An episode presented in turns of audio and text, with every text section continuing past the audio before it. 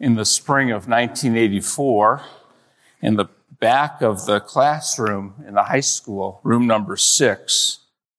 A budding romance began between my wife and I as juniors in high school.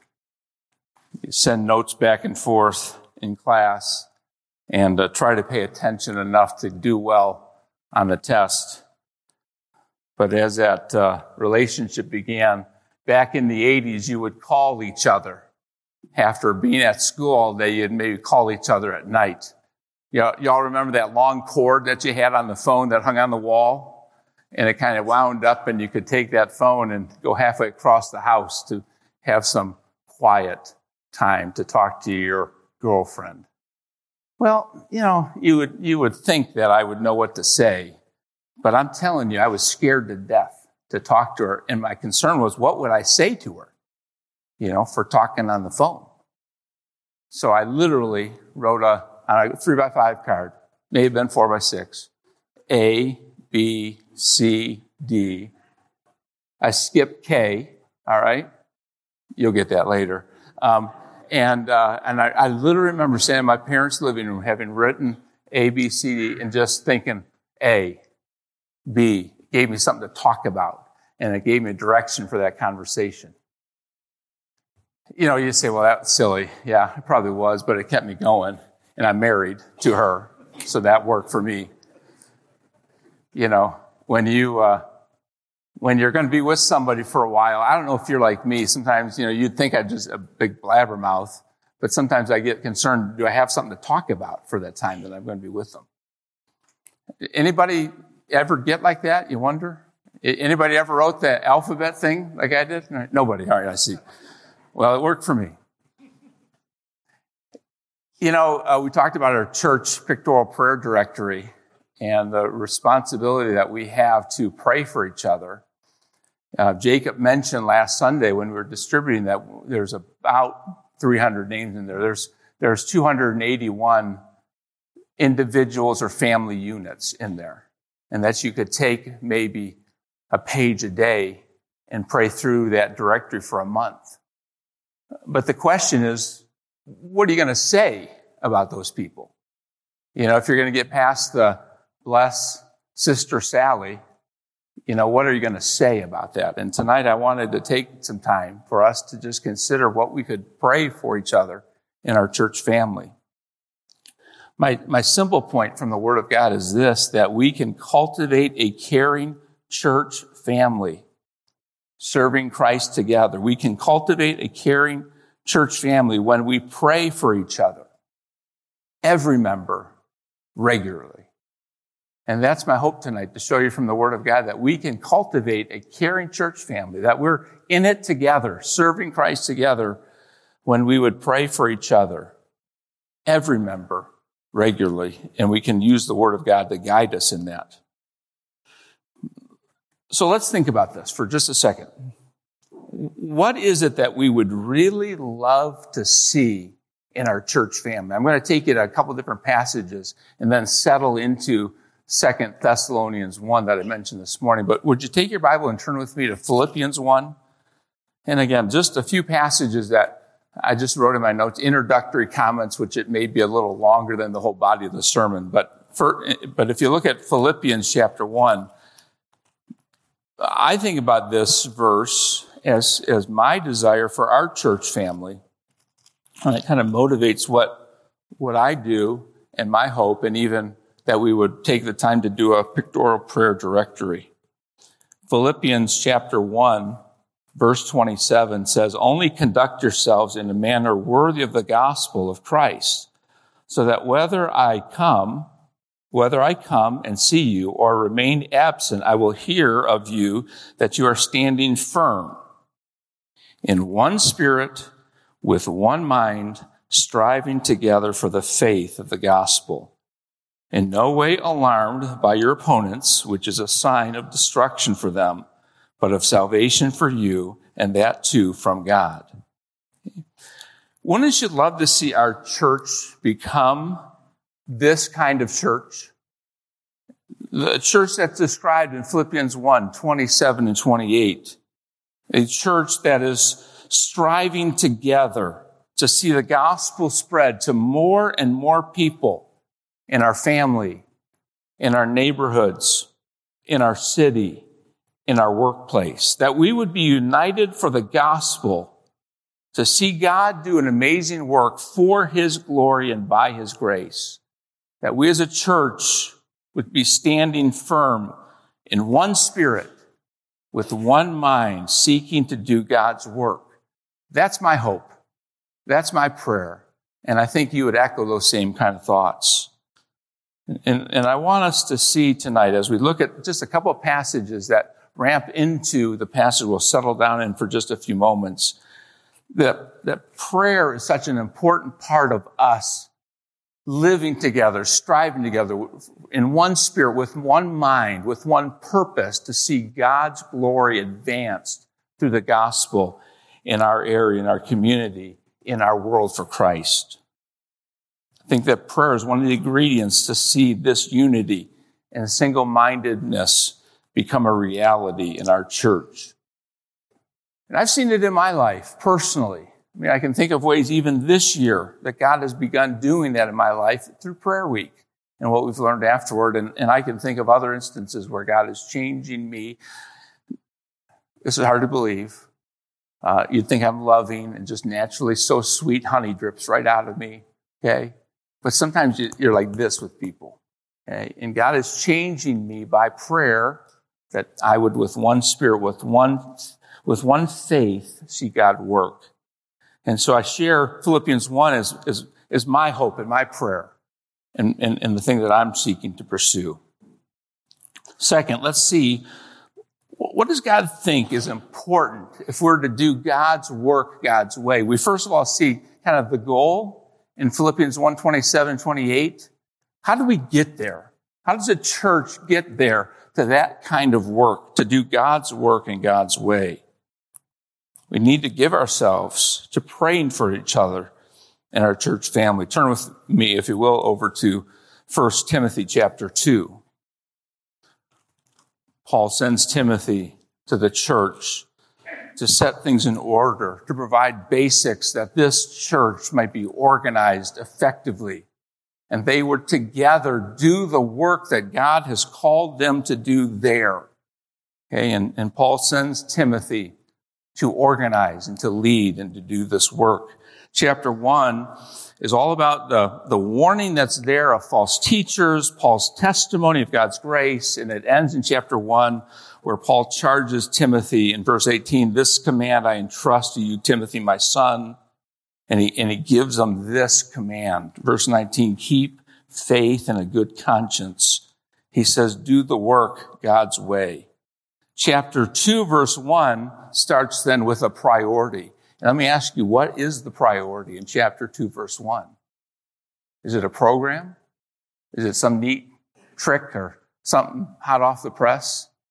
Look what it says, and I'll read verses 1 through 8. It says, First of all, having said these things, now verse 1 says, First of all, then I urge that entreaties and prayers and petitions and thanksgiving be made on behalf of all men, for kings and all who are in authority, so that we may lead a tranquil and quiet life in all godliness and dignity. This is good and acceptable in the sight of God our Savior, who desires all men to be saved and to come to the knowledge of the truth. For there is one God and one mediator between God and men, the man, Christ Jesus, who gave himself as a ransom for all, the testimony given at the proper time. For this I was appointed a preacher, an apostle. I'm telling the truth. I'm not lying as a teacher of the Gentiles in faith and truth. Therefore, I want men in every place to pray, lifting up holy hands without wrath and dissension. If God was to change this church and to make them into the body he wanted them to be, we see in this passage, in these eight verses, that a priority for them was prayer. That they would pray for the church and pray for those who needed to know Christ. Okay, prayer was a priority. And, and, and we just, I just noted several things about this passage and, and just consider some of these things. If, if we're to really embrace prayer as a way for us to, with one spirit, with one faith, strive to see God do a work for his glory in our city, in our community, then you really have to see the priority and the significance of prayer. Prayer is important. Do you believe that? Do you believe that God can do a work through prayer in our body? It was such a joy this morning in our Sunday school class to, to have somebody give a testimony of, of a prayer, a specific prayer request that we offered to God last week. And God heard and answered that prayer. We're praying for Pastor Dorn this week. He preached two funeral sermons. And if you were at those funerals, you know that God heard and answered our prayer by a clear, powerful witness of the gospel and the hope that we have in there. It's not just perfunctory. Prayer is important in our, in our church life. And we pray for our missionaries. We pray for lots of things. I'm going to tell you tonight, we need to pray for each other. We need to pray for every member of our church because God works through prayer. He says in verse one, first of all, it's a priority. You have to see the need for the need to pray and pray for everyone.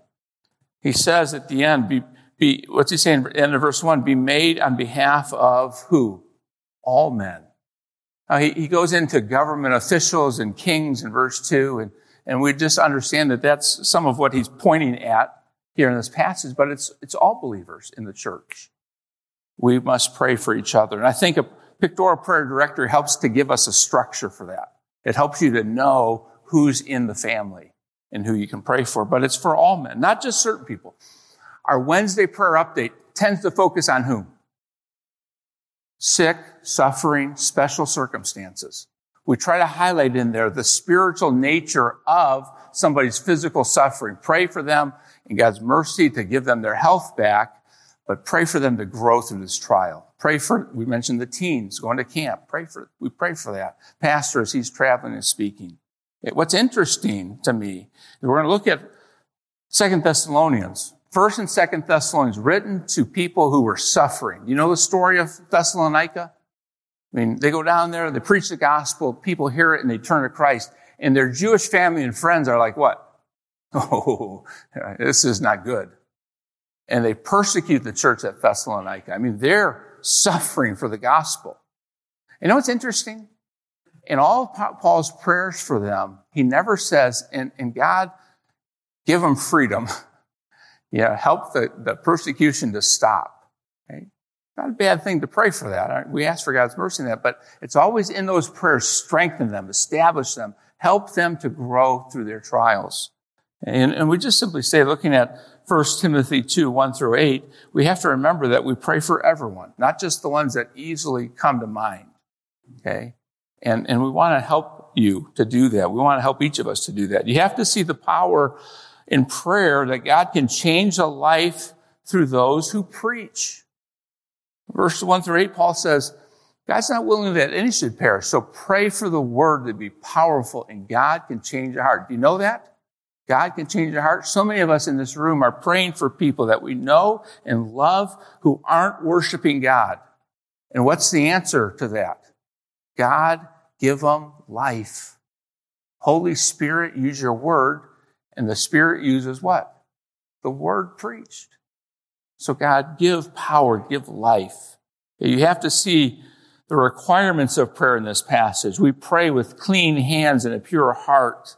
Holy hands speak of a pure life.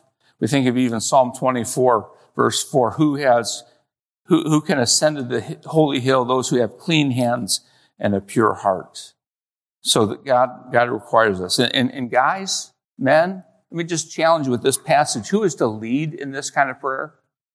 Verse 8 says, who's to lead? Men.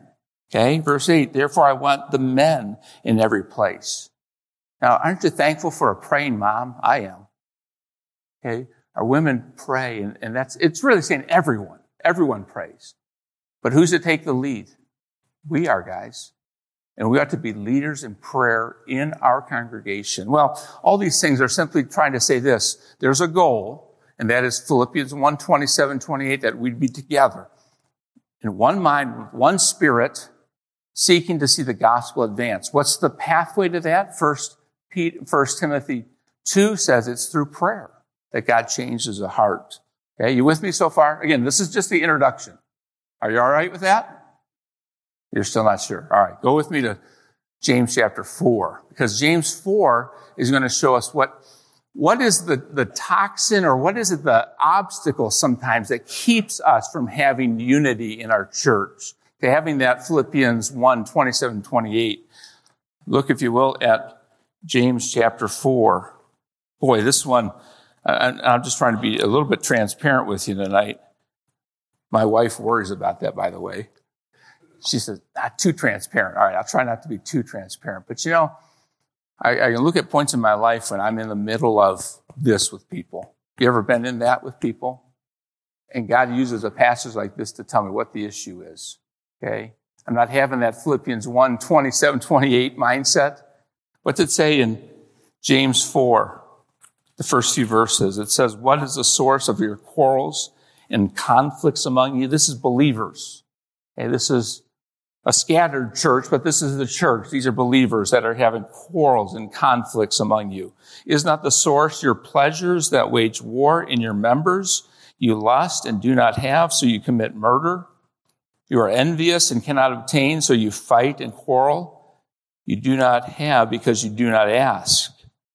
You ask and do not receive because you ask with wrong motives so that you may spend it on your pleasures. And I just simply say you have to see, you know, what's one of the biggest problems when, when the work isn't being done in a unified way. I, I would suggest to you that we don't experience the one mind striving together for the faith of the gospel unity in the church because the issue is really partly connected to our prayer life. Our prayer life. We don't pray, and why, why aren't they praying here? You ever been in this situation? You're fussing at your spouse, or you're fussing at your kids, you know, or fussing at somebody. Are you wanting to pray? No. I got this one, God. I think that the wrath of man produces the righteousness of God. We don't pray. And then what does he say?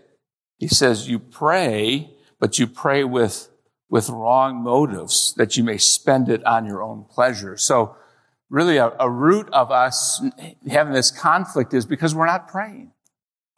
Because we are praying, but we're praying what kind of prayers? Selfish prayers. Okay. We're praying the prayers of, you know, God help them to change because I don't need to change. Okay? And that's not the right kind of prayer. It's, it's a, here, James 4, it's, it's, it's what I want. We don't pray probably because we don't want to or think we don't need to pray. We pray with selfish motives to get what we want, even if it hurts somebody else. So we, we can, we're, we're in trouble in our prayer life because we're, we're selfish. Okay. And, and I think this passage just helps us to see that. Let me show you one more passage and thanks for going along with me. We, we start in Philippians 1. We go to Philippians 2, kind of come full circle. Yeah, you say, well, Tracy, if I got these quarrels and conflicts and I'm not praying like I ought to. I'm praying with selfish motives. What's the answer? How do you get your prayer, prayer life straightened out? How do we get straightened out to this, this standing firm together with one spirit and, and, and one faith? Well, we go back to Philippians and, and look at Philippians chapter 2. Okay, now remember, all right, we just were in Philippians 1, 27, 28, talked about that striving together. Um, he talked about it's an, it's a it's a it's a sign to your opponents of their destruction. Verse 29 of chapter 1 talks about us having to suffer potentially for Christ. Verse 30 says the same thing. And then right on the heels of that, therefore, therefore, if there's any encouragement in Christ, if there's any consolation of love, if there's any fellowship of the Spirit, if any affliction and compassion, make my joy complete by being of the same mind, maintaining the same love, united in spirit, intent on one purpose. Do nothing from selfish or empty conceit, but with humility of mind, regard one another as more important than yourselves. Do not merely look out for your own personal interest, but also for the interest of others. Okay. Lots of ways we can apply this. How does this apply in our prayer life? Okay. Who do we tend to pray for first? Me. Okay. Whose desires do I want really most in my prayer? Mine. And I would just suggest to you, suggest to myself that one of the ways that we can practice Philippians 2, 1 through 4 is in our prayer life, especially verses 3 and 4. When I look at my prayer directory, I can look at people and say, God, help them. As it says here, don't merely look out for your own interests, but look out for the interests of others. Put yourself in their shoes. What is it that, and, and just pick a name, right? All right, let's pick a name just for the fun of it. Ah, Matt Pickett. Y'all know Matt Pickett? Matt, you know, at times just struggles physically. What does he need? God, give him grace. Give him strength in his legs. Help him to be able to get here. Help him to be encouraged. And, and I can put myself, I, I've never experienced all that he's experienced, but I can try to put myself in his shoes and say, what does he need? What are his interests? Not mine first, but his. Okay? And so I simply say those things. Number one, there's a goal. Number two, there's a pathway. It's through prayer. Three, selfish prayer isn't going to get me to that goal. But Philippians 2 says, but if in my prayer I'll put the interests of others more important than myself, that's the way to have one mind and one spirit in prayer. Make sense? Okay. Yeah. Long porch. All right. But I think that sets it up. So, will you turn with me to the book of Second Thessalonians? And, and in Second Thessalonians, really, to me, First and Second Thessalonians, but the passage we look at tonight, Second Thessalonians chapter one, actually answers, at least in my life, and I try to convey it to you. What does it look like? What does it look like to put the personal interests of others ahead of me? What does it actually look like? How can I actually pray for the interests of others in prayer? Okay? And, and Paul is writing to the Thessalonians. He wrote two books to them. And, and again, transparency here. I look at some who've taught me these things. Okay. I'm sure they taught me this. When I say Thessalonians, what topic do you usually think of? I say Thessalonians, you probably think of probably something about Christ's return, the rapture, the end times, the day of the Lord, all these things are there, right? You know what I'm finding out as I'm studying Thessalonians, both first and second? You know what Thessalonians is a lot about? Prayer. Prayer. Prayer just saturates the books of first and second Thessalonians.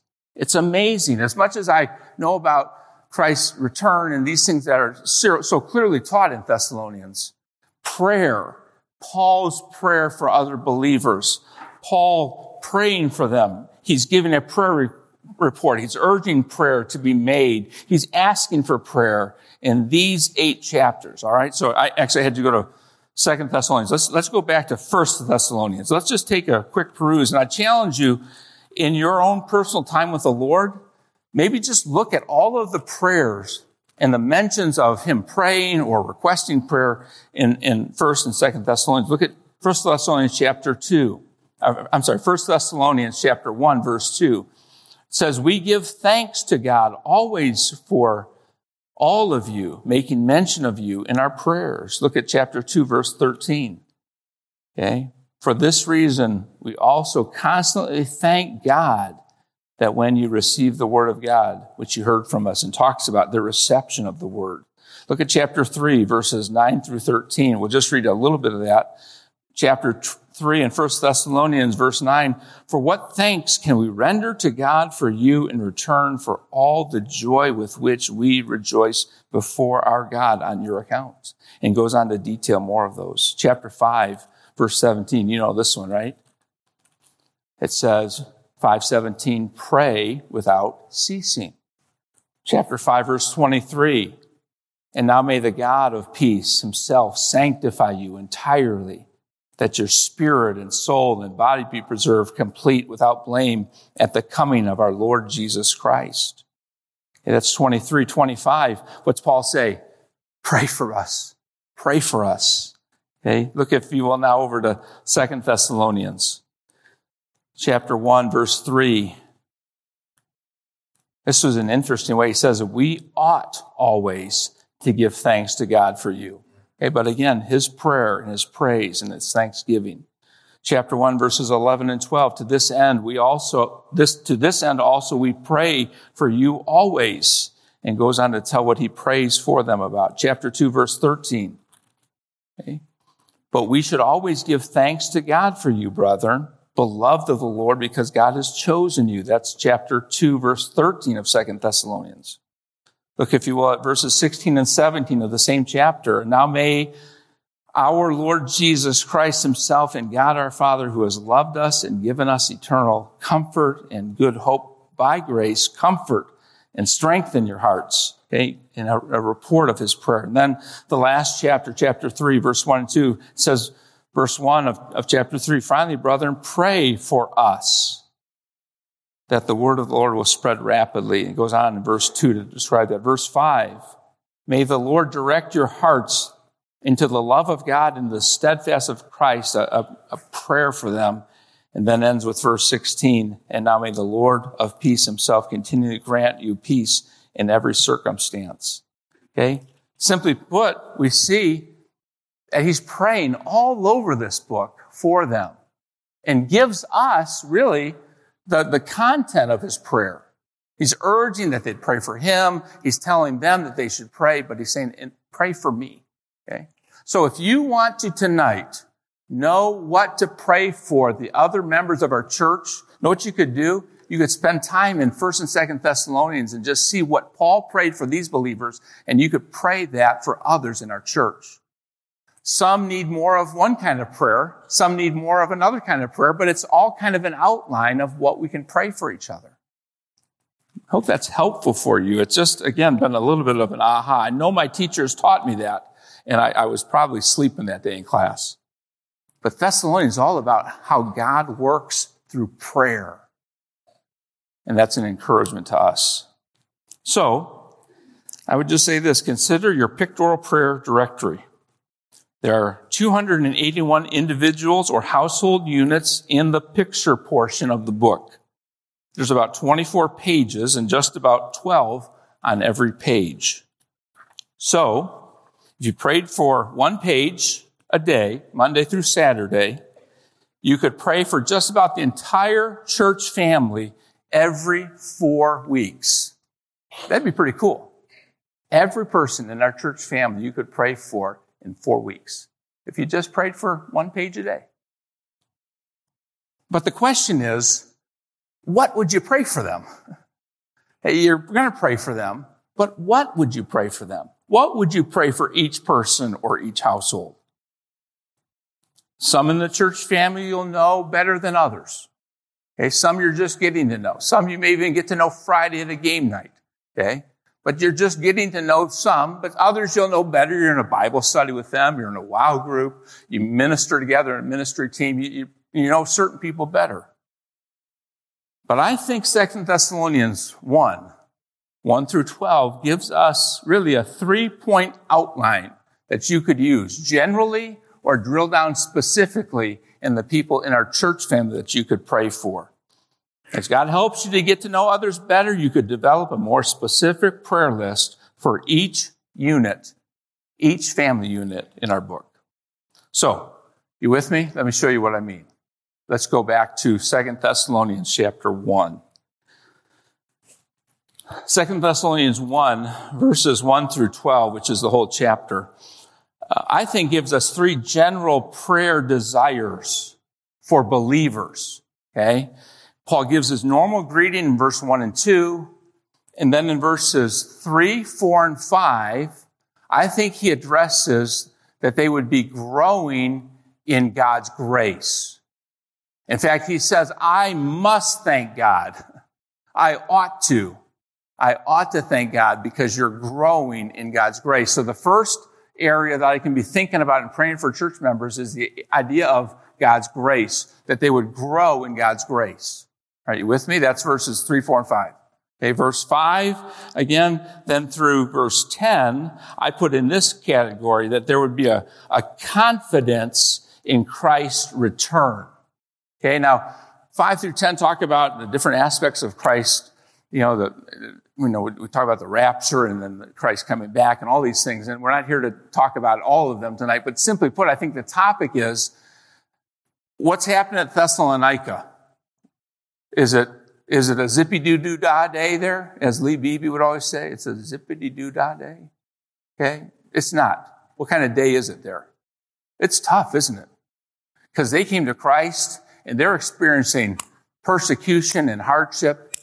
And Paul's saying, hey, listen, keep trusting God because it's going to be worth it one day. In fact, he goes on in chapter two to describe more of that. He's simply saying, trust God.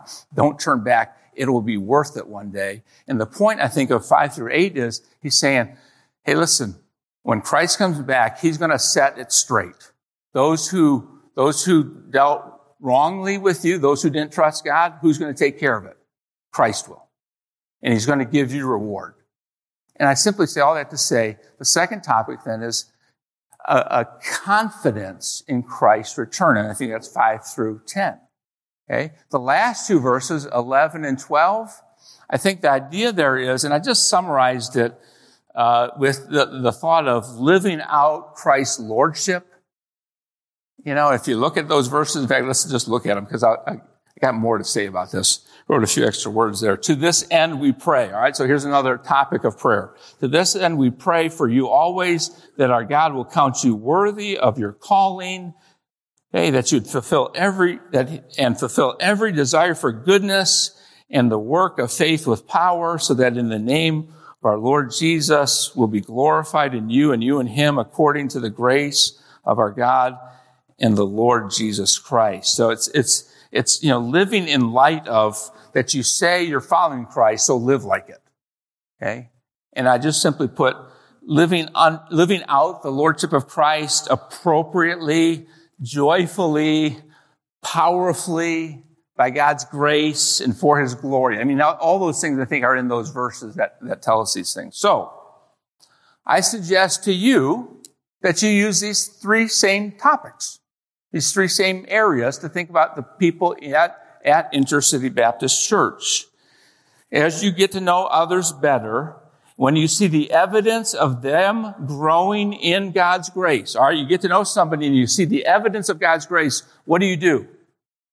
Verse 3 tells us what to do. What's verse 3 say we, we might want to do, could do, what should we do? Go ahead, you can say it. We what? Ought. We must. We must give thanks to God. If I see Derek Dorn growing in the grace of God, I know Derek is a dirty, rotten sinner. There ain't no way he's going to do anything good except, thank you, Rick, except for what? God's grace. Okay. Why do I know that about him? Because I know that about me. And I am so quick to go my own way. And God knows that. And I'm not just being, I'm not just talking. It's true. Okay. I'm so quick to go my own way. Anything good in my life is because of who? God's grace. Okay. Now again, I'm not sitting back, putting my feet up, right? I'm active in that. It's not just let go and let God. But the only way I can, God is working in me both to will and to work for his good pleasure, right? So as you get to know others in our church family and you see the evidence of, of them growing in God's grace, what do you do? 1 3, 2 13, both of these verses say that we give thanks to God. And it's not just we might give thanks, but we ought to, we should, we must give thanks to God because it is His work. I don't know that anybody knows this, and I, I don't even know if the person's here. And I can look. I look down. It's not the guys in the front row. Somebody and I were fussing at each other about a week ago in the church family. Again, nice guy like me fussing with somebody. I know it's hard to believe. Fussing. Okay? And you know what's so neat about that situation? Is we try to, you know, de-escalate a little bit. And then that person came back and said, you know, I just want you to know that I, am sorry for what I did. And we kind of kissed and made up a little bit. And they said, I'm sorry for what I did. I'm sorry for not even apologizing sooner. You know what I thought in that? That's God's grace, isn't it? Okay, and, and that was my words of encouragement. Thanks so much for being a means of God's grace to me. I needed that. Okay? And, and, and that's what we learn about each other in a family when we see God's grace and we say, thank you, God. Because left to ourselves, man, we're, we're at each other.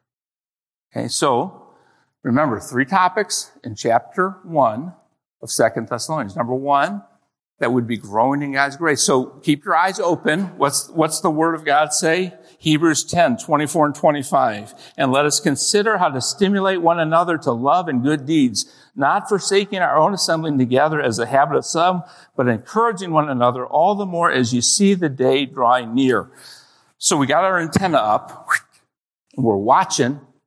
And when I see the evidence of God's grace, somebody growing in God's grace, I say, God, thank you and then what do I do as well with that? Just tell them, hey, you know, I just saw this.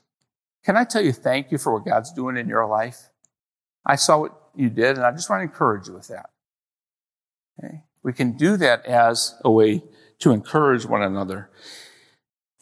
So regarding God's grace, we look for it, we praise God for it, we speak of it, and we pray for more of it.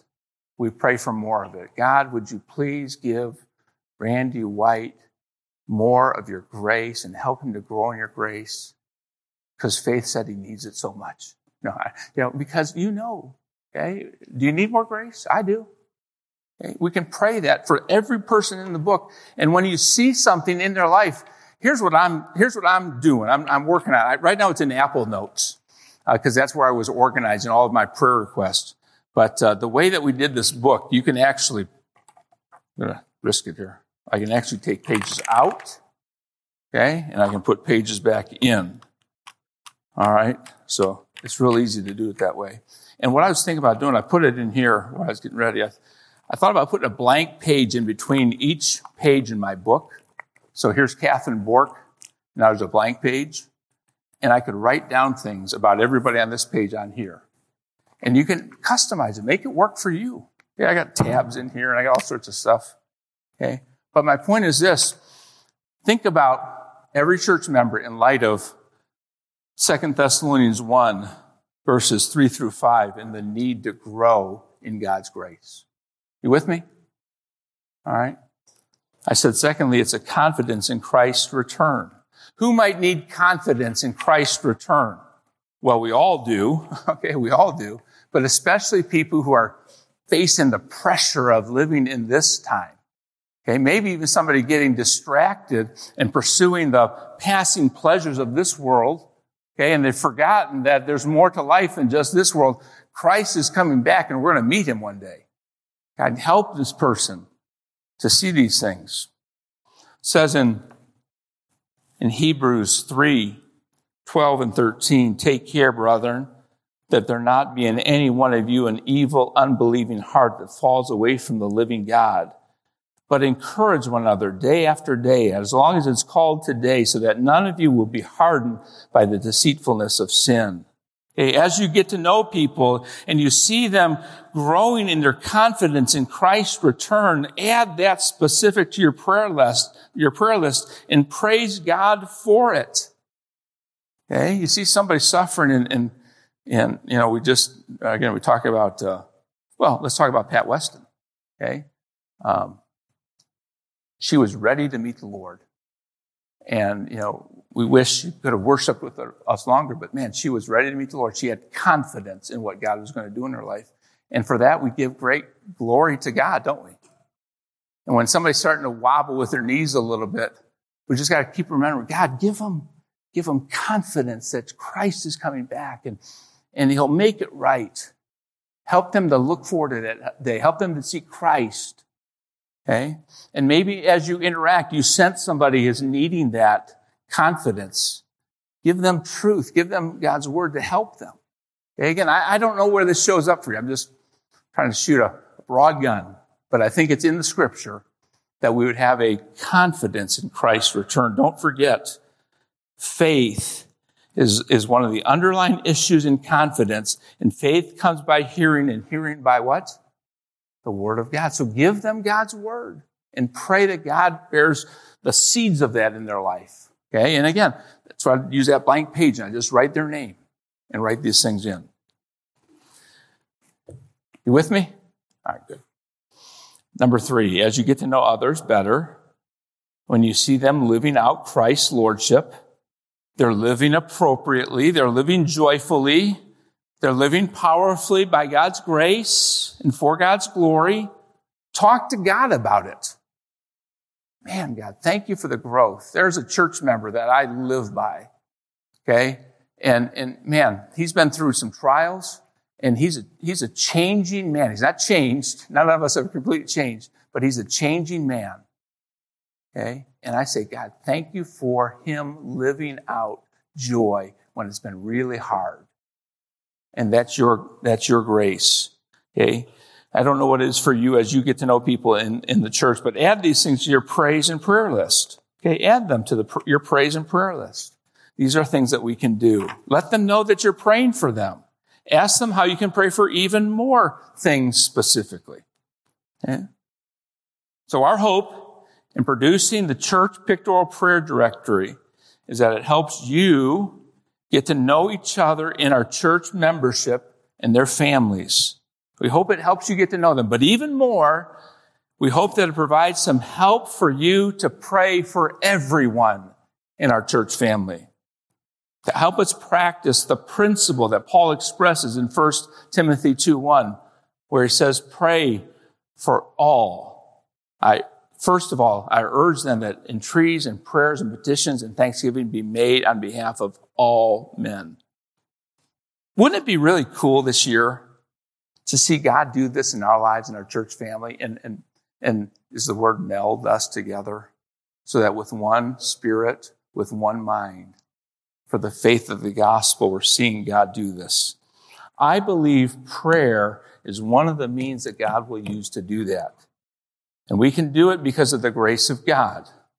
The grace of God. So let me encourage you, if you haven't picked one up yet, just stop by the information center, let them know you need one Uh, take us a week. We've distributed a, a couple hundred of these already. So we, we might not have them all ready for you, but we'll get them within the week and we'll get it to you. And we want every family who's pictured in here to have one. Make it your own. And if you want more, you can get more. All right. The way we've done it, it's all done in house and we can update pictures and we can add and subtract. We can do whatever it is to make this a hub of your prayer life here in the church family. And we hope it's, it's a means of God's grace to us.